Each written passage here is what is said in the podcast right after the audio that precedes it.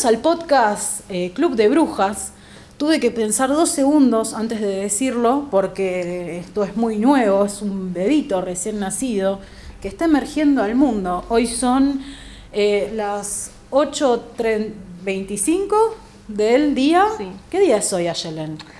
Hoy es 24 de noviembre. No le hemos visto 2019. la carta natal a este bebé.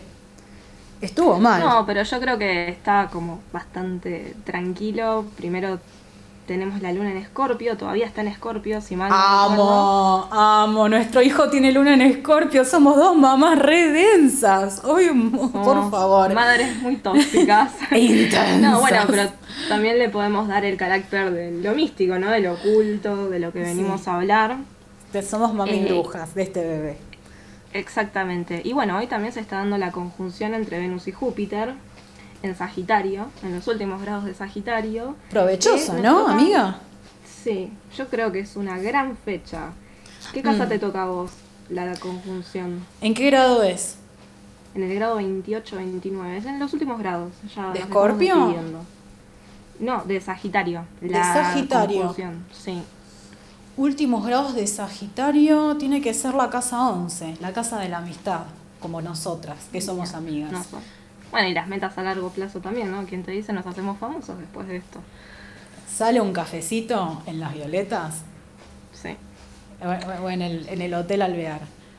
Llenas de anillos. Llenas de anillos, con muchos Anillos collares. y pulseras que hacen mucho ruido. Un perfume fuerte, onda que se sienta a tres mesas de distancia. Así la gente se Sí, aleja, totalmente. nos deja, nos respetan nuestro espacio. Este, Totalmente. ¿Y a vos en qué casa te cae esto? En la 3. La de la de la- comunicación. La comunicación, sí. Hermoso. Está bueno, me gusta. Sí, ah, y bueno, además somos afín con el elemento fuego. Ya vamos a hacer un capítulo sobre los elementos, pero es un elemento que a nosotras nos interpela mucho, ya que las dos tenemos soles de fuego.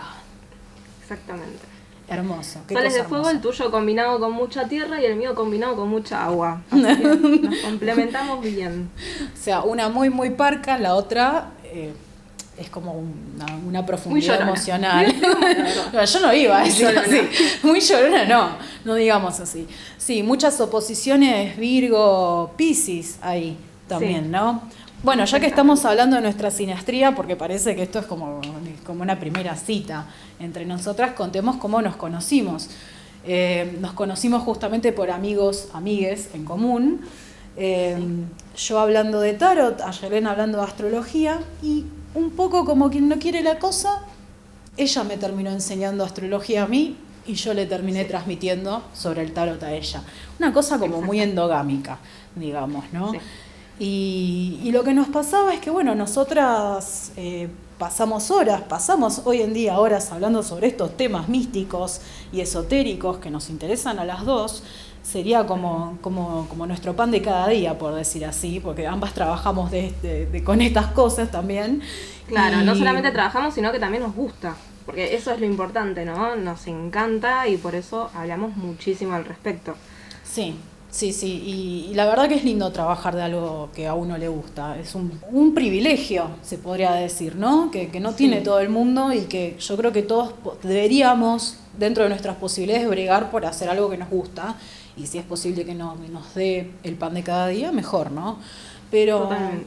pero bueno, hoy les queríamos contar un poco más o menos de qué se trata la astrología y de qué se trata el tarot, porque a veces eh, son conceptos que se confunden, no se sabe muy bien cuál es la aplicación de cada uno de ellos, o sea, los usos, ¿sí?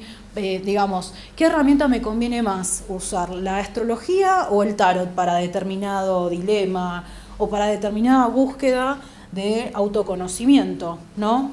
Se podría decir. Eh, y empecemos un poco por la historia, ¿no? Siendo sintéticas y más o menos para, para contarle un poco a la gente de qué se tratan estas cosas y de dónde surgieron.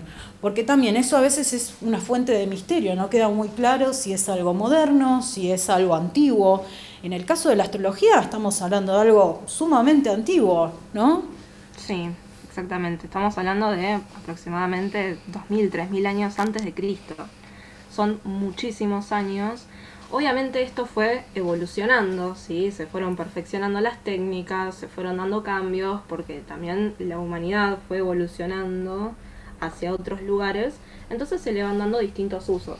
¿sí? Mm. Antes todo era como muy mágico, ¿no? Teníamos en cuenta la posición de la luna para un montón de cuestiones que hoy mm, no vienen al caso, o se decía incluso que sucedían cosas porque así era la voluntad de los dioses, ¿no? Esto Esta cosa como la conexión de lo que sucede en el plano terrenal con lo que sucede en el plano divino, que eso es una concepción que un poco se fue, se fue perdiendo, me parece, con las concepciones cristianas de las cosas, que bueno, ya vamos a hablar de eso un poco también. Eh, antes que nada, Aye, antes de abordar la historia, contale a la gente un poco eh, qué es la astrología, cómo se usa. Bien. Bueno, yo voy a hablar por mí, sí, porque tengo una concepción muy individual de la astrología. Primero quiero aclarar que yo todo lo que sé de astrología lo aprendí sola. Yo no estudié en una academia, sí. Esto es algo que me encantó desde el momento que lo empecé a hacer y me dediqué muchísimo a eso, además de que me tragué cientos de libros al respecto. Doy fe, doy Eh, fe. entonces, hay muchas cosas que me van a escuchar incluso personas que practican la astrología y por ahí no van a estar de acuerdo, sí, porque todos tenemos diferentes opiniones, es una herramienta social, sí, entonces entra lo que sería el carácter subjetivo, ¿no? De Por cuáles son mis ideas, cuáles son las ideas de otras personas. Pero yo la astrología la uso como una herramienta, ¿sí? No es ciencia, no es creencia, no es un sistema de creencias, no es una religión, no es algo en lo que uno cree, ¿sí? Pero tampoco es algo que tiene carácter o rigor científico. No le interesa hacer una ciencia a la astrología, ¿sí? Por eso yo no estoy de acuerdo con que le digan pseudociencia. Porque en realidad cual. pseudo es algo que intenta pero no lo es. Y en este Tal caso cual. yo no lo considero así. Lo que Es, es una herramienta filosófica, en realidad, ¿no? ¿Estás de Sí, acuerdo? es una herramienta de autoconocimiento más que nada. En Claro. este momento se usa mucho para eso. Y principalmente para eso, para conocerse. Teniendo en cuenta qué cosa, los ciclos planetarios. Mm. Y cómo uno va resonando con esos ciclos, tanto a nivel individual como a nivel colectivo. Sirven para conocerse, sirven para entenderse, sirven para saber por qué hacemos lo que hacemos o entender por qué actuamos de diferentes maneras. Mm. Pero esto no le saca responsabilidad a uno. Yo me levanto todas las mañanas y decido qué es lo que voy a hacer. Y no es que Júpiter en Sagitario hizo que yo haga esto. Yo Tal lo estoy cual. haciendo como persona y estoy resonando con un ciclo planetario. ¿sí? Tal cual. Así que lo que hay que tener primero en cuenta es esto, que se usa de esta manera. Yo creo que es la forma más responsable de darle uso. Hay personas que le dan otros usos, ¿sí? como para, por ejemplo, Futurología, por ejemplo. Sí, hoy en día se sigue usando también de esa manera. Yo creo que uno se lleva una decepción cuando lo usa como futurología y tampoco le veo lo divertido. O sea, yo creo que la vida uno la, la tiene que vivir sin Tal cual. importar qué es lo que va a pasar o cómo me va a ir porque mm, hay tantas variables. O sea, Hay muchas variables. Igual yo lo que pienso con respecto a la futurología, tanto para la astrología como para el tarot, es que en realidad se puede entender cuál es la energía disponible que tenemos Totalmente. delante para Sí. efectuar ciertas acciones. Por ejemplo, cuando hablamos de que, por ejemplo, Mercurio está retrogradando y que capaz que en ese periodo no conviene comprar un lavarropas nuevo. Si lo tenés que comprar, compralo, pero estate atento de dónde lo compras, de qué modelo elegís, como que no lo elijas tan a la ligera, pero eso no, no tiene por qué condicionar si vos compras el lavarropas o no, por ejemplo, sino de que vas a tener que estar más atento o por lo menos de no frustrarse si capaz la compra tiene de- determinados inconvenientes. Claro, uno decide. Yo, por ejemplo, me compré cosas en Mercurio retrógrado. Todavía no las recibí, pero sabía que podía llegar a pasar esto. Eso es O porque sea, no la escuchaste arroba guion bajo Venus and Mars. Claro, no me escuché a mí misma, cosa que me sucede bastante, bastante seguido. Como que mi cabeza dice, Aye no, y mi corazón dice, Aye sí. Y el dedito hace el clic igual en el carrito de claro, compras, porque la vida es así. Claro. Sí. Eh, pero bueno, ¿quién pone el Black Friday en Mercurio retrógrado? Alguien que no sabe de astrología.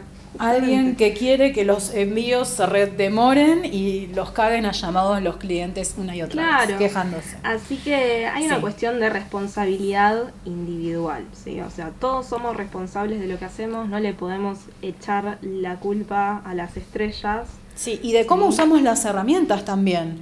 Porque, digamos, estas cosas se tienen que usar de manera responsable como se tiene que usar todo de manera responsable. ¿Se entiende? También es eso, algo que, claro, o sea, uno se lo puede tomar a la ligera. Nosotras un montón de veces hablamos de estas cosas riéndonos, tomándonos a la ligera, digamos, para nosotros nos la tomamos en serio, digo, todos estos temas. Pero más allá de eso, eh, digamos, también nos descontracturamos un poco, ¿no? No, está todo escrito eh, grabado en fuego, si se quiere. Em, entonces, Ayek, digamos, la astrología, eh, los conceptos que se trabajan son que hay 12 signos, ¿no? Sí. Eh, que hay planetas que están en esos signos en tránsito. Obviamente vamos a hacer un capítulo entero sobre esto, porque amerita para un podcast entero, si se quiere, pero este, y, por ejemplo, en la carta natal de una persona, según el horario en el que nació y el lugar, se va a dividir en casas, ¿no es cierto? La carta, que son, ¿qué son las casas, por ejemplo? Son divisiones, ¿sí? Cada casa mide 30 grados aproximadamente. Y eh, cada casa representa un área de nuestra vida, ¿sí? Entonces, a medida que los planetas van pasando por distintos signos, cada uno tiene diferentes tiempos, ¿no? Por ejemplo, la luna cambia cada 2-3 días, Mercurio dura aproximadamente 3 semanas, a menos que esté retrógrado mm. en el mismo signo.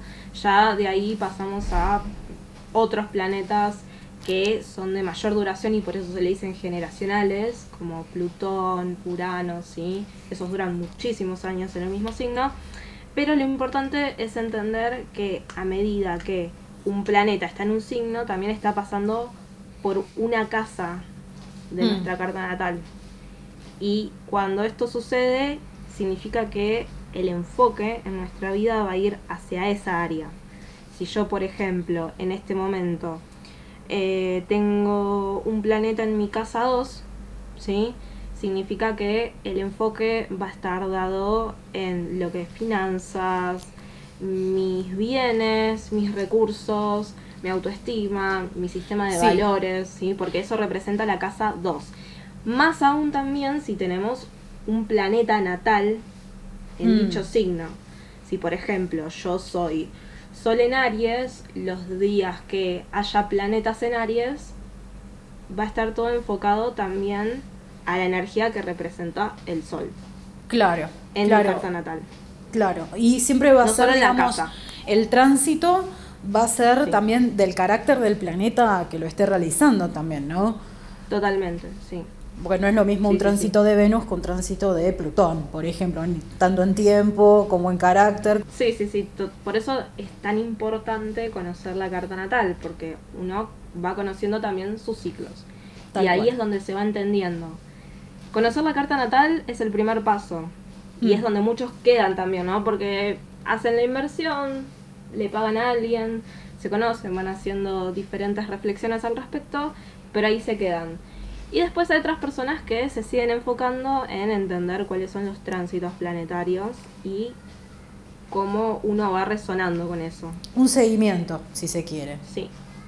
Eh, y contame un poco eh, cuál es la historia de la astrología. Como me decías, surge eh, 2.000 o 3.000 años antes de Cristo, o sea, es antiquísimo. Y después, ¿cómo se fue desarrollando como herramienta? Bien, bueno, eh, los primeros descubrimientos relacionados a cuestiones de astrología son de hace muchísimos años, como te decía, aproximadamente 3.000 años, aunque no hay un punto de referencia donde vos digas, sí, acá es donde pasó, ¿sí?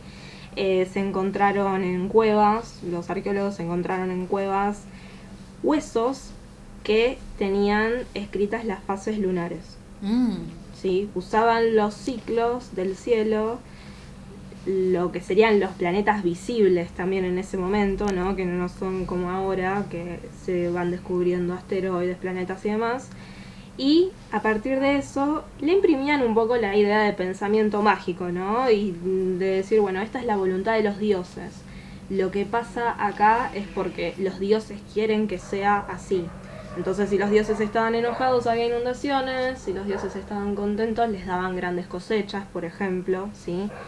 Era todo muy mágico, todo muy como no se usa ahora, ¿sí? Claro. Pero después de esto pasamos a la Mesopotamia, especialmente a Babilonia, ¿sí? Ahí es donde comenzó lo que sería un sistema astrológico parecido al que usamos ahora, ¿sí? Nada más que ahora está mejorado, modernizado, perfeccionado, digitalizado. de otra manera, pero ahí es donde surge. Ahí crearon lo que sería la rueda astrológica que mm. usamos hoy, ¿sí? Em, de ahí pasamos a lo que sería la conquista de Alejandro Magno. De ahí como que se va pasando un poco lo que serían las ideas astrológicas a Grecia.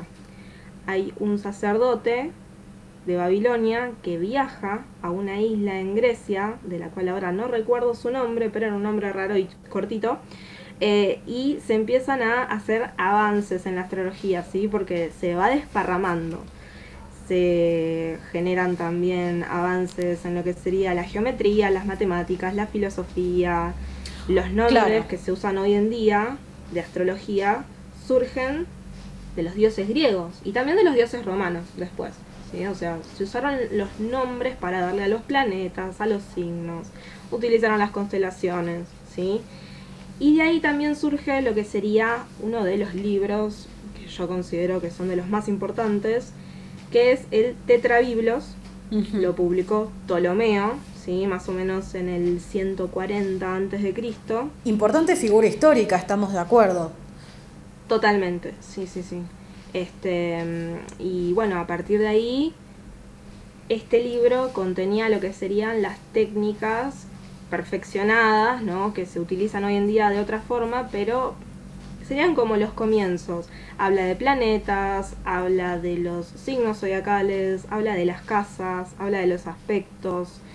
Ahí empiezan a surgir también las ideas de triplicidades y cuadruplicidades. La triplicidad es cómo se dividen los signos en elementos, fuego, tierra, aire y agua. Y la cuadruplicidad es cómo se dividen los signos también, pero en grupos de cuatro, que son las modalidades. Cardinal, mutable y fijo. Que es como el carácter, si se quiere, de esos conjuntos de signos, ¿no? Exactamente, se reúnen en características en común. Por ejemplo, eh, los signos de agua los rige lo que sería lo emocional. ¿Sí? Los signos de tierra se rigen por aquello que pueden ver, aquello que pueden tocar. Lo terrenal. Exactamente. Eso sería a grandes rasgos cómo surge la astrología. Eh, luego de esto, cuando cae el imperio romano, la importancia de la astrología desaparece, pero esto no quiere decir que se haya dejado de utilizar ni nada por el estilo, sino que se prosigue su estudio eh, especialmente en manos de los árabes. ¿sí? Ellos continúan desarrollando lo que sería la astrología griega. Claro. Y luego de esto pasamos a la... Exactamente, pasamos a la Edad Media. ¿sí? Que ahí la astrología resurge y se vuelve una parte intrínseca de la vida, ¿sí? de la cultura. La practicaban los doctores, por ejemplo, se fijaban dónde estaba la luna para hacer operaciones, eh, la utilizaban los astrónomos, los matemáticos. Es muy importante destacar que antes la astrología y la astronomía eran lo mismo, ¿sí? Sí, y, quiero, quiero comentar una cosa al respecto también, que no, no sé qué opinarás, que la astrología también acompañaba ciencias realmente o disciplinas que hoy en día se toman muy en serio y estaban tomadas en serio en conjunto con la astrología. y con la astronomía, que era la observación de los astros estrictamente hablando, ¿no? Desde lo, la física, ¿no? Desde realmente medir los movimientos planetarios desde la Tierra. Eh, sí, aparte hay nombres muy conocidos en la ciencia que utilizaban la astrología, como por ejemplo Nicolás Copérnico, Galileo. Eran todas personas que en la historia los conocemos por cuestiones de rigor más bien científico, que también eran astrólogos. Claro, o sea, se utilizaba y se le daba importancia. Eh, ahí es donde se empezaron a dar, digamos, los usos más sofistica, eh, perdón, sofisticados de la astrología, eh, porque se habían mejorado las técnicas de matemática también, ¿sí? Claro. incluso en algunas universidades había lo que serían consejos de astrología, ¿sí? algo que en lo cual a mí me hubiera encantado estar. Qué cosa hermosa, muy Harry Potter. Sí. En la universidad, totalmente. Yo me hubiese eh, dejado la barba solo para estar ahí, porque seguramente por nuestra naturaleza de mujeres no hubiéramos participado. Éramos simples animales de, carga en esa época. Pero, eh, ¿cuándo es que se hace esta fractura entre lo que es la astrología tomada como una disciplina seria, útil, y eh, tomarlo como, como algo que no sirve. ¿Cuándo es esa fractura? Bueno, primero empezó con lo que sería la Inquisición, ¿sí? Mm. O sea, a medida que la iglesia fue ganando poder, porque tengamos en cuenta que hasta las cortes, ¿sí? los reyes, tenían astrólogos. Entonces era muy utilizado. Se le daba enorme importancia. Pero era, como decía anteriormente, un pensamiento más bien mágico, ¿no? O sea, solamente se usaba como carácter adivinatorio. Qué loco, ¿no? Porque ahora los presidentes también tienen astrólogos, así que no, no quedó caduco mucho. Capaz que ahora lo hacen tras bambalinas, no es visible el astrólogo, pero lo siguen teniendo, eso se sabe. Sí, los astro, em, los políticos, no solamente los políticos, hay famosos, en el fútbol también se usa muchísimo, ¿sí? Pero bueno, hay que prestar mucha atención a los chantas. Porque ninguna rama o práctica o actividad en esta vida está libre de los chantas, exactamente. Y entonces es ahí cuando se hace esa fractura. Eh, Exactamente, ahí comienza, en la Inquisición, ¿sí? Porque se empezó a considerar como superstición, pensamiento mágico, herejía, ¿sí? incluso Galileo, por ejemplo, ya que lo estuvimos mencionando hace un rato, tuvo que renunciar a sus creencias astrológicas, ¿sí? porque si no, mío que iban a Caput. la, la, la, iglesia siempre amiga de las cosas divertidas, ¿no? Eh, siempre, como, arruinando siempre arruinando la fiesta, tal cual. Luego de esto pasamos a la reforma protestante, ¿sí? Ya nos vamos más o menos al 1500, mediados del 1500, donde empieza a surgir también eh, otras cuestiones como el racionalismo, el pensamiento más bien individualista, o sea, nos fuimos de una punta para la otra, ¿no? Yo creo que mm. incluso en un punto para socavar o para eliminar eh, la superstición extrema, para controlar la institución de la iglesia, ¿sí? Para ir bajando un poco su nivel de autoridad. Y también surgen los pensamientos, mm, digamos, de rigor científico, ¿sí? Claro. Los escépticos. Quisieron renovar la sociedad de alguna manera, entonces ahí ya se dejó de ver como algo válido la astrología y los astrólogos trabajaban con seudónimos para mm, que no los linchen de alguna manera. De la hoguera. Sí, claro. Y se veía como entretenimiento. Claro. Ahora porque si, porque si le, adjudicamos un carácter lúdico, o sea, no, no, se lo puede castigar. Si es un juego, no me puedes castigar por algo que estoy haciendo en chiste. Claro, y además eh, yo creo que en las personas que son extremadamente escépticas, ¿no? Em, que lo analizan todo como demasiado, también hay una cuestión de superioridad intelectual, ¿no? Entonces todo aquello que no lo pueden explicar, no lo pueden entender o simplemente no comulgan con ello, se burlan. Porque Parece que no cambió mucho el tema desde el protestantismo hasta ahora, no, no cambió mucho la, manera de pensar de determinadas personas que capaz que deberían reflexionar sobre esto. Entonces, pero bueno, estamos de acuerdo. Le pedir una piedra que saque agua, ¿no? No, tal cual, peras al olmo. Este, o, este, flexibilidad de pensamiento a un taurino. Ya le estamos tirando shade a los signos, Meli, compórtate, pues se va a bajar la mitad de los oyentes. Este, vamos a comportarnos, vamos a hablar de todos los signos. Nos vamos a portar bien.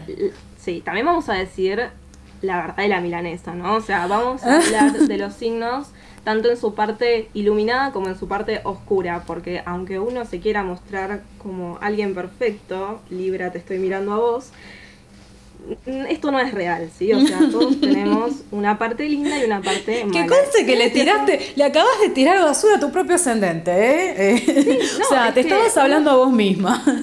Uno tiene que hablar con la verdad y con la realidad. Y no todos tenemos nuestro 100% que es luz, porque la vida sería muy aburrida si no nos mandáramos macanas.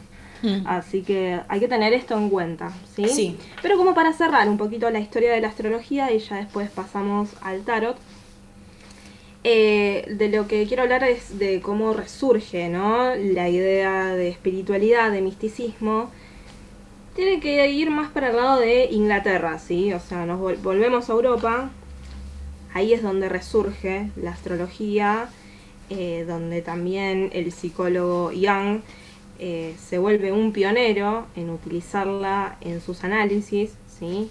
Y ahí es donde se hacen otros desarrollos en el campo de la astrología que tienen que ver más bien con el autoconocimiento, ¿sí? con el desarrollo personal. Ahora, ¿de dónde surgen los horóscopos? Porque uno piensa que la astrología es eso, el horóscopo, y la realidad es mm. que no. Es solamente una partecita, ¿sí? Y de más está decir, si llegaste hasta este momento y no lo sabías, que el horóscopo de las revistas miente. Es todo inventado. Miente, capaz, y también es como demasiado generalizado porque estamos de acuerdo que, por ejemplo, si yo estoy leyendo el horóscopo de Acuario, estoy leyendo los aspectos al Sol en Acuario o al ascendente en Acuario, ¿no? ¿Es una cosa así? Exactamente. En principio les quiero decir que si quieren leer un horóscopo, lean el de alguien que sepan que es serio y también lean el de su ascendente. ¿Por qué? Sí. Porque cuando los astrólogos hacen cálculos del horóscopo, se basan, como decía anteriormente, en el sistema de casas. Entonces, si por ejemplo hoy está la luna en escorpio, tengo que fijarme en mi rueda astrológica, en mi carta natal, en qué casa tengo escorpio. Y eso solamente lo sabemos mirando nuestro ascendente. Claro. Si yo, por ejemplo, tengo Escorpio en la casa 3, entonces el horóscopo se va a basar en que el tránsito de la luna en Escorpio se va a estar dando en mi casa 3. Así que es importante saber nuestro ascendente por ese motivo. Bueno, Ahora en, las, notas del programa podemos dejar alguna página que la gente pueda ingresar su fecha de nacimiento y su lugar de nacimiento, si es que cuentan con esos datos, para conocer las casas de su carta, ¿no? Podemos dejarles esa herramienta a la gente también para este primer capitulito. Perfectamente. Ahora, el horóscopo, ¿cómo surge? Resulta que cuando nació la princesa Margarita en Inglaterra, la hermana de la reina que tenemos hoy en día, porque sigue viva, señores, Oh em, la reina, la princesa Margarita. no, no, Margarita no. sí, tal cual. Le encargaron a un astrólogo que haga un perfil astrológico de la princesa, ¿sí? La cuestión es que eso tomó tanta popularidad que contrataron a dicho astrólogo y empezó a hacer una especie de horoscopitos y algo como para cada signo, algún que otro consejo. Y así es como surgen los horóscopos en las revistas.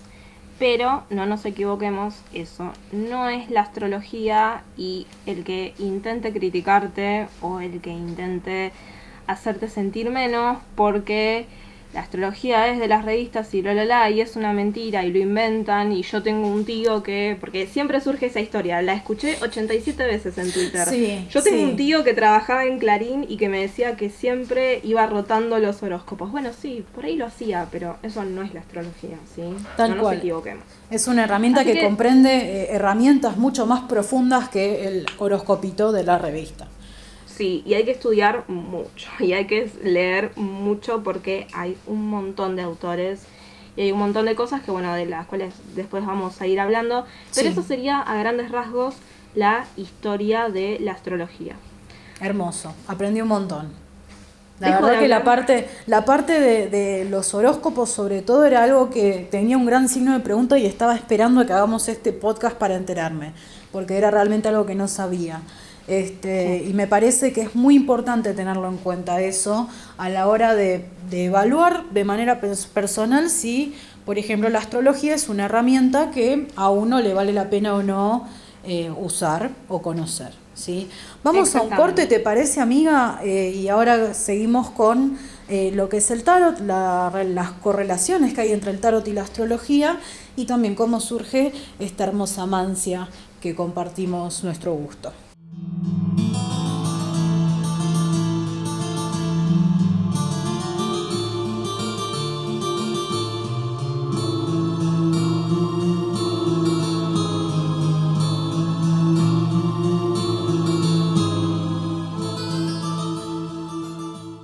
Y volvimos. Qué bueno. Bueno, ahora vamos a... estamos todavía tratando de acostumbrarnos a esta dinámica de que no estamos las dos solitas hablando y que podemos ser bocas sucias, o sí.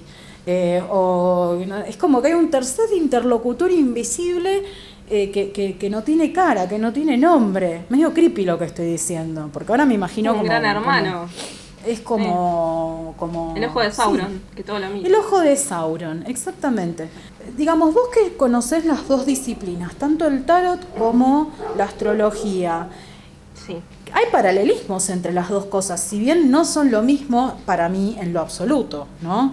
Porque tenemos, por ejemplo, que las dos eh, disciplinas usan el concepto de elementos, hay conceptos arquetípicos como, como ser que, bueno, que conceptos universales que, por ejemplo, representan los planetas y los signos, también lo representan los arcanos en el tarot, es verdad, ¿no? Totalmente. Lo que estoy diciendo. Y... eh, el, tarot obviamente es una herramienta muchísimo más nueva, no, tiene miles de años, tiene cientos de años, si bien eh, la documentación que hay al respecto a veces es contradictoria y es bastante confusa. Pero empecemos eh, por contarle a la gente en realidad qué es el tarot. El, tarot son 78 cartas, lo que es la estructura típica de, de una baraja de tarot, com- compuesta por 22 arcanos mayores y 56 arcanos menores.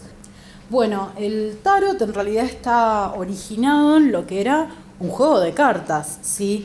Hay muchas conjeturas sobre cuál es el real origen del tarot porque hay mucha documentación que es contradictoria y ya vamos a entender por Bien. qué en unos minutos. Pero la realidad, por lo menos lo que está documentado, es que eh, el origen del tarot es un juego de cartas que, eh, al cual se le agregan lo que se llaman los triunfos, que son cartas de mayor rango que lo que es la baraja española, que es el resto de la baraja, y estos triunfos pasarían luego a ser los arcanos mayores del tarot que conocemos hoy en día. Sería como la, la forma más primitiva de esos arcanos mayores, porque ¿Y eh, por qué? el tarot... Eh, ¿Cuál es la diferencia, digamos, entre arcano menor y arcano mayor? El, el tarot está estructurado en arcanos mayores, que son símbolos de mayor relevancia, de relevancia más trascendental en lo que es la lectura, y Sí. los arcanos menores hablan de cosas más mundanas o de situaciones más puntuales, pero que son menores en cuanto a cómo impactan a ese individuo, si se quiere. Bien. Entonces, cuando, cuando, por ejemplo una lectura está cargada de arcanos mayores, es una lectura relevante, o sea, la pregunta que hizo la persona es muy relevante en cuanto a cómo impacta su vida. Cuando está muy cargada de arcanos menores, todo lo contrario, capaz que es más mundano lo que está mm, tratando de indagar la persona que lo que cree, ¿no? Eh, Y lo el mismo tarot- se puede hacer perdón, eh, lo mismo se puede hacer con los palos, ¿no? O sea, cuando uno ve en una lectura que hay muchas espadas, muchas copas, no tanto por ahí en la importancia, pero sí en la energía o de la persona o de las preguntas que está haciendo. Sí, como digamos, una de las correlaciones que tiene con la astrología, el tarot, es que está presente este concepto de los elementos. Los oros son la tierra, las espadas son el aire, los bastos son el fuego y las copas son el agua. Entonces ya sabemos cómo se, se comporta cada palo eh, según a qué elemento corresponde. Esa es una de las similitudes que hay entre el tarot y la astrología. Em, y bueno, te voy a contar un poco de dónde surgió todo esto. ¿sí? Como decíamos, es un juego de cartas que surge en Italia, ¿sí? a principios del siglo XIV. Em, el origen de esto en realidad son las cartas mamelucas. Acá también entran los árabes en juego. Eh, los que, digamos, uno de los primeros que usaron, claro, que usaron las cartas como, como juego son los árabes. Em, cuando llegan a Europa, las cartas de corte, que son los reyes, las reinas, las sotas, los caballeros, toman una forma más europeizada, por eso están como, como están ahora incluso en las cartas de juegos, o sea, digamos, sacando el tarot de lado. ¿sí? Se europeizan en esa época. los juegos de cartas eran eh, una cosa de alta sociedad, no, era una, no eran juegos populares, porque vos pensás que tener figuras pintadas, recortadas, es un elemento artesanal, no, no era algo de fácil acceso, era más bien algo de la clase alta. ¿sí?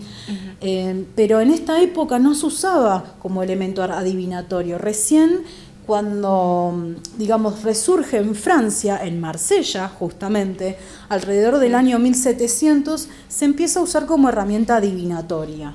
Entonces, esa transición entre, entre juego y herramienta adivinatoria o mancia, en realidad es como parte de una transformación que, que se le hace colectivamente, culturalmente.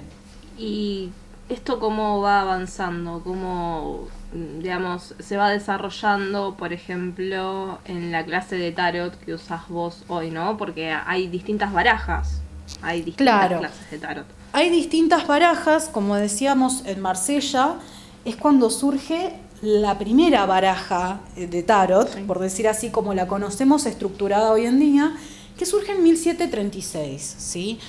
Es en esta época más o menos que empieza como a hacerse una correlación entre lo que son la, filosofía egipcia, la filosofía hebrea, eh, todo el tema de la cabala, todo eso tiene como un revival en esa época. Entonces ahí se empieza a trazar eh, correlaciones entre lo que son los símbolos del tarot y esas disciplinas. Pero justamente cuando a veces algunas fuentes dicen que el origen del tarot es del antiguo Egipto, es acá donde se hace esa confusión. Hay un libro que fue publicado en 1781, que es el volumen 8, se llama Le Monde Primitif, eh, es una publicación de esa época, que es cuando ahí hacen realmente eh, la primera relación por escrito entre el alfabeto hebreo y la filosofía y mitología egipcia y el tarot, ¿sí? Y después hay un libro muy importante al cual seguro le vamos a dedicar un capítulo entero porque es muy pintoresco y muy interesante, que es el libro de Eliphas Levi, ¿sí? Eh, Dogma y Ritual de la Alta Magia. Es una publicación bestseller, es una publicación muy importante de la época que coincide justamente con todo este revival del misticismo hebreo y egipcio. Eh, Después abajo les vamos a dejar ¿no? en la descripción los libros que mencionamos acá por si los quieren buscar, porque por ejemplo el que mencioné yo, Tetrabiblos, se puede conseguir hoy en día, está online incluso. Así Lo quiero que ya. se los vamos a dejar escritos por si quieren chequearlos. Sí, totalmente. Por ejemplo, el libro de Eliphas Levi se consigue en librerías de todo el país. O sea, eso son cosas de muy fácil acceso, si bien producen como esa sensación. libros, También. Sí, sí, aceptamos todo tributo en forma de papel, por favor. Este, nos complace. Em, y otros tributos también. otros tributos también. Comida. Después, em, lo que hace, lo que hace Eliphas Levi en realidad también es trazar un paralelismo entre los planetas, los elementos, los signos del zodiaco y la cabala, el árbol de la vida, y el tarot. Y acá hay muchos detractores de este hombre, ¿sí? O sea, porque dicen que justamente no tiene sustento lo que, digamos, lo que publicó, si bien, como te digo, fue un material de un consumo muy masivo y las ideas de Eliphas Levi realmente se, se, viralizaron, ¿sí? Pero no, no tienen un sustento documentado. Ahora, te hago una consulta. ¿Vos considerás que hoy en día el tarot es tan criticado como sucede con la astrología? ¿Sí, no? ¿Por qué crees que sí? ¿Por qué crees que no? Yo creo que todo lo esotérico es criticado porque la gente primero no entiende de dónde salió. Entonces cuando uno no entiende de dónde salen las cosas, uno tiene más facilidad de cuestionarlas o ponerlas en duda. Y son elementos culturales, digo, no, no hace falta adoptarlos, no es obligatorio creer o no creer, pero mm, digamos, tampoco yo creo que es tan válido poner en crítica o en duda a la gente que lo practica, porque mm, a lo sumo son costumbres, digo, no, uno se va a poner a criticar las costumbres de, de otras personas, si son nocivas para el bienestar de otros, bueno, ahí te entiendo pero si no, habla de elecciones personales y nada más, no, claro, todo no, lo veo tan polémico. Exactamente, está... Yo creo que mientras uno lo use con responsabilidad está bien y tampoco hay que darle lata a estos personajes que surgen, por ejemplo, en la televisión muchas veces, ¿no? Que los vemos de vez en cuando vestidos de manera ridícula, que se hacen llamar brujos, astrólogos, tarotistas, y uno los escucha hablar y se da cuenta que no saben nada. Cualquier eh, cosa. Exactamente. Claro, entonces no hay que dejarse llevar también por estos personajes. No vamos a caer en dar nombres, pero todos sabemos de quién estamos hablando. Así que mm, hay que tener esto en cuenta también, ¿no? Pero es usado de manera muy seria. De hecho, vos me enseñaste cómo usar el tarot de manera extremadamente seria, con lógica, ¿no? Con raciocinio. Sí, que en realidad también es la misma manera que vos usás la astrología. Eh, sí. Digamos, se toma con cautela, porque uno también no le quiere imprimir significados, eh, digamos, que uno busca en esas herramientas. O sea, uno quiere tomarlos de manera objetiva, ¿sí? Entonces no, por eso capaz que conviene ser más bien cauto. Eh, para no terminar viendo algo que uno está esperando ver, sino realmente usarlo como una herramienta de autoconocimiento, porque si no, no, tiene, no, no, es, no, no sirve, sino. Y además hay que tener en cuenta el hecho de que no es determinante lo que sale en las cartas, ¿no? O sea, uno elige. No, nada es determinante. O sea, uno elige cómo usar lo que le sale también uno elige si tomar, por ejemplo, la respuesta de las cartas, así como uno capaz puede elegir ignorar un tránsito eh, o no, también en, astrología, decir, no, la verdad, bueno, no, eh, me está pasando Saturno sobre la luna y la verdad que debería sentirme de tal y tal manera, pero capaz que no. Entonces no tiene por qué necesariamente coincidir, sino que si es que coincide, justamente, identificarlo, o sea, que ese tránsito te ayude a identificar lo que te está pasando y tomar cartas en el asunto, así como justamente pasa en las cartas. ¿no? Y, te cuento más o menos cómo surge la baraja que hoy en día usamos, que es la más popular, si se quiere, que es la baraja Rider White Smith, ¿sí? que es la baraja moderna y justamente es la primera baraja de consumo masivo. Si bien tiene el antecedente del tarot marsellés, em, este tarot realmente fue pensado para un consumo popular. ¿sí? Eh, Arthur White, que es la cabeza detrás de este tarot, eh, pertenecía a la orden hermética de la aurora dorada, el Golden Dawn, ¿sí? que es una orden que hoy en día sigue vigente. Y, a la cual todos queremos pertenecer o no, también, otro capítulo que dedicaremos a, este tema. Em, no sé, yo en lo, posible, si no es la orden del Fénix, no me interesa pertenecer a ninguna orden, ¿sí? Este, es tipo abajo Voldemort o nada. Arthur Wett le comisiona a Pamela Coleman Smith, que era una artista jamaiquina, que ilustre los 78 arcanos del tarot y le da un texto descriptivo como para que ella tenga una idea de más o menos qué significaba cada arcano, ¿sí?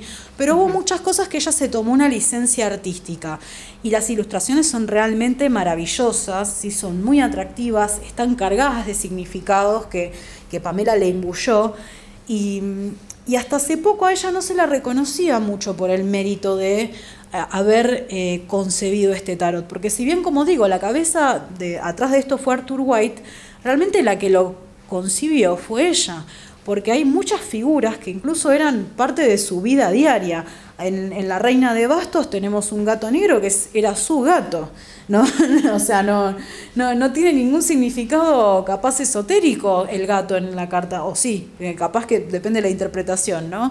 Pero en realidad eran personas que ella conocía o, incluso de, digamos, personas conocidas de esa época.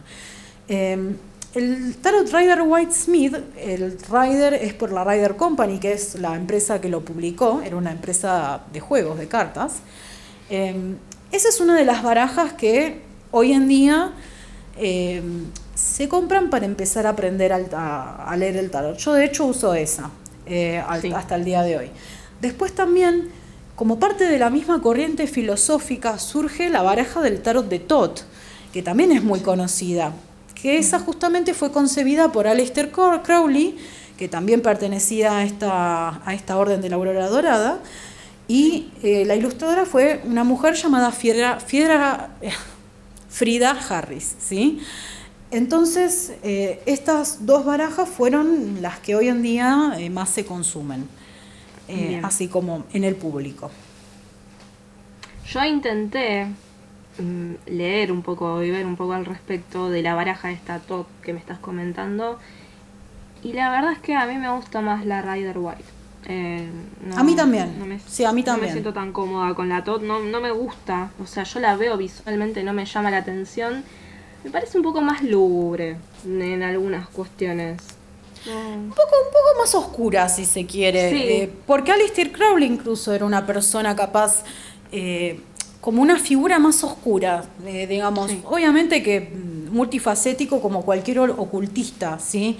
Pero, pero es como que yo lo que veo, en, digamos, en mi observación de otros tarotistas también, es que uno como que constituye una afinidad con determinado tipo de tarot. Por ejemplo, hay gente que le gusta más el tarot egipcio, hay gente que pega más onda con el tarot de las diosas, con un after o un before tarot, que son las ilustraciones de Pamela reversionadas, hay algunas que son supuestamente unos segundos antes o unos segundos después de la escena que retrató Pamela en el Rider White, ¿sí?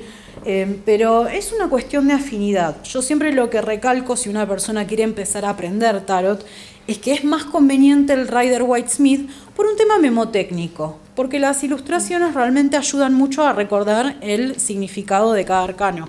Entonces, eh, para aprender está muy bien y yo de hecho lo sigo usando hoy en día después de más de una década de usar el tarot. ¿Vos cuál considerás que es, digamos, lo necesario, no? Supongamos, viene una persona te dice, Meli, quiero aprender tarot. ¿Qué tiene que tener esa persona para aprender o para que le salga de manera correcta? ¿Qué le aconsejarías? Yo le aconsejaría que eh, tenga la mente abierta, primero que nada porque para aprender algo que capaz va a cuestionar un montón de tus creencias y de tu estructura y tu cosmovisión, hay que tener la mente abierta porque, como decíamos antes, es una herramienta de autoconocimiento y si uno no tiene una flexibilidad mental no sirve. También de que, bueno, que esté dispuesto a leer un montón, porque por ejemplo de tarot hay miles de fuentes, cada autor a veces tira una interpretación distinta, tiene que también tener en claro de que él mismo o ella misma va a, a, como a crear su concepción de cada arcano. Que lo que, por ejemplo, para mí represente una reina de copas, no va a ser lo mismo que a vos te represente una reina de copas. Si bien hayamos leído el mismo manual, eh, cada uno va a tener una interpretación distinta y los arcanos le va a hablar a esa persona de una manera distinta también. Hay que tener eso muy en claro.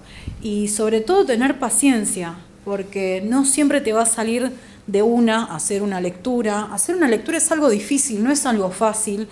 Es como que te tiene que hacer un clic, no sé cómo explicarlo. eh, es como que es algo tenés que, te que pasa. entenderlo. O sea, uno es algo que te pasa. Las cartas. Sí, yo voy a contar una infidencia. Yo hace más de un año que tengo las cartas de tarot, pero hace relativamente poco empecé a conectar en serio con ellas. Bueno, eh, Meli Claro. está de testigo. Yo al principio no lo, lo veía, lo tocaba y no, como que no, no lo sentía que era mm, como para mí hasta que un día mm, sucedió. Desparramaba las cartas de alguna manera, intentaba hacer lecturas y me salían. Pero al principio me costó muchísimo. No, es no como que te sumergiste en un mundo nuevo, pero tuviste que abrir las puertas de ese mundo primero. Y también tuviste que escuchar capaz un llamado interno. Eh, Así como, como sucede con la astrología también, creo yo. Ahí hay otro paralelismo. Claro. Que muchas veces la- las personas se encuentran a la astrología en algún momento crítico de sus vidas, en algún momento que necesitan capaz que buscarle la explicación a determinadas cosas. También hay un tema de que creo yo que nuestra generación, digamos, la, la generación que tiene entre 20 y 35, si se quiere, Sí. digamos, aunque también personas más grandes también, obviamente, eh, porque esto se viene usando hace años, pero capaz que Sí, estamos como en millennials, una centennials, ¿no? Más o Mire, menos. exactamente, sí, a eso me refería. Capaz que estamos como en una búsqueda de respuestas que la religión convencional, sí, o, o las instituciones no pueden respondernos. Y, y uno empieza como en una búsqueda espiritual muy personal que puede irse para un montón de lugares. Yo creo que el tarot y la astrología pueden ser uno de esos lugares, si bien no son exclusivos, ¿sí? Pueden compartir Totalmente. lugar con alguien que, y nada que reemplaza practique- a otra cosa, ¿sí? O sea, No, nada, nada reemplaza. reemplaza ir al psicólogo, hacer terapia, ir a un médico. Hay cuestiones que van para la ciencia y hay cuestiones que van para lo espiritual. A veces coinciden y a veces no, pero esto también es muy importante cuando uno habla de la responsabilidad, ¿no? De utilizar Claro. estas herramientas. No, y también algo que iba a decir es que eh, tranquilamente pueden compartir lugar con otras doctrinas, si se quiere. Sí. Por ejemplo, uno puede ser cristiano y leer el tarot, uno puede ser Claro. eh, Wicca y leer y leer- consultar la astrología y el tarot. Sí. No, una, uno puede practicar otras mancias, uno puede tirar runas o consultar el Sí. I Ching y también hacer tarot y astrología y una cosa no quita la otra, simplemente son distintas herramientas. Y obviamente vamos a dedicarle un capítulo a, a todas estas herramientas porque son cosas que nos divierten y nos interesan. Sí, totalmente. Nos encanta aparte hablar de esto. Y bueno, hay cuestiones que son un poco también para reírse un poquito, ¿no? Hay que tomárselo con soda. La, la astrología me divierte y me cita. Así que... Sí, mm, na- no hay nada, primero, no hay nada muy serio, o sea, yo creo que nada en la vida hay que tomárselo con tanta seriedad. Eh, y también hay que tener en cuenta lo que agrego a, la- a lo que dijo Meli respecto a qué es necesario para aprender tarot.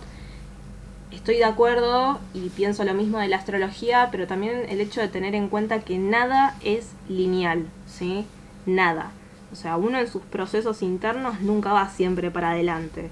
A veces frena, a veces retrocede, se bifurcan los caminos, no sabe para dónde ir. Y pasa lo mismo en la astrología. Yo no tengo el mismo concepto de las cosas cuando empecé, un mes después, dos años después o incluso hace 20 días atrás. O sea, uno Claro. siempre termina leyendo algo que se va transformando el concepto, ¿sí? Va aprendiendo distintas cosas. Hay tanto para aprender y hay tanto para leer que yo creo que no se termina nunca. Y eso es lo que me parece hermoso e interesante. Porque todos los días va sumando, no solamente desde lo que uno lee o aprende, sino también desde lo que vive. Tal cual. Porque si lo tomamos suma. como algo estático, es muy aburrido y es muy queda en esa. Y yo creo que hasta ahí adquiere características relacionadas a lo religioso, ¿no? Que es, bueno, estas son las tablillas, ¿no? La, la Biblia. Acá están los siete pecados capitales, no los cometas. Eh, y no, eh, yo creo que es No algo... es tan así. Claro, que nos tiene que ayudar a ser más libres. Porque el conocimiento para mí es libertad. Así que mientras uno más entienda, también va a saber manejarse de otras maneras. Y también entender a otras personas. Con la palabra libertad estás apelando a mi ascendente. Mi ascendente se acaba de regocijar porque es acuario. Con la palabra libertad. Y, bueno, con esta reflexión dejamos a nuestra gente, nuestra gente. Yo ya estoy creando una, eh, comunidad. Acabamos de perder nuestra virginidad podcasteril, así que sean buenos, sean suaves. Una palmadita en la espalda no estaría de más. Así que... Sí, si les gustó y nos lo quieren hacer saber, les vamos a dejar un mail. Eh, si no les gustó también, eh, toda crítica constructiva será muy bien recibida, toda crítica extremadamente mala leche será bloqueada. Eh, no, mentira. Aceptamos todo lo que nos quieran decir. Eh, y también les dejamos un mail por si nos quieren dejar preguntas, ¿sí? O sea, no nos digan que voy a conseguir novio, por favor, tírame las cartas gratis, esas cosas no.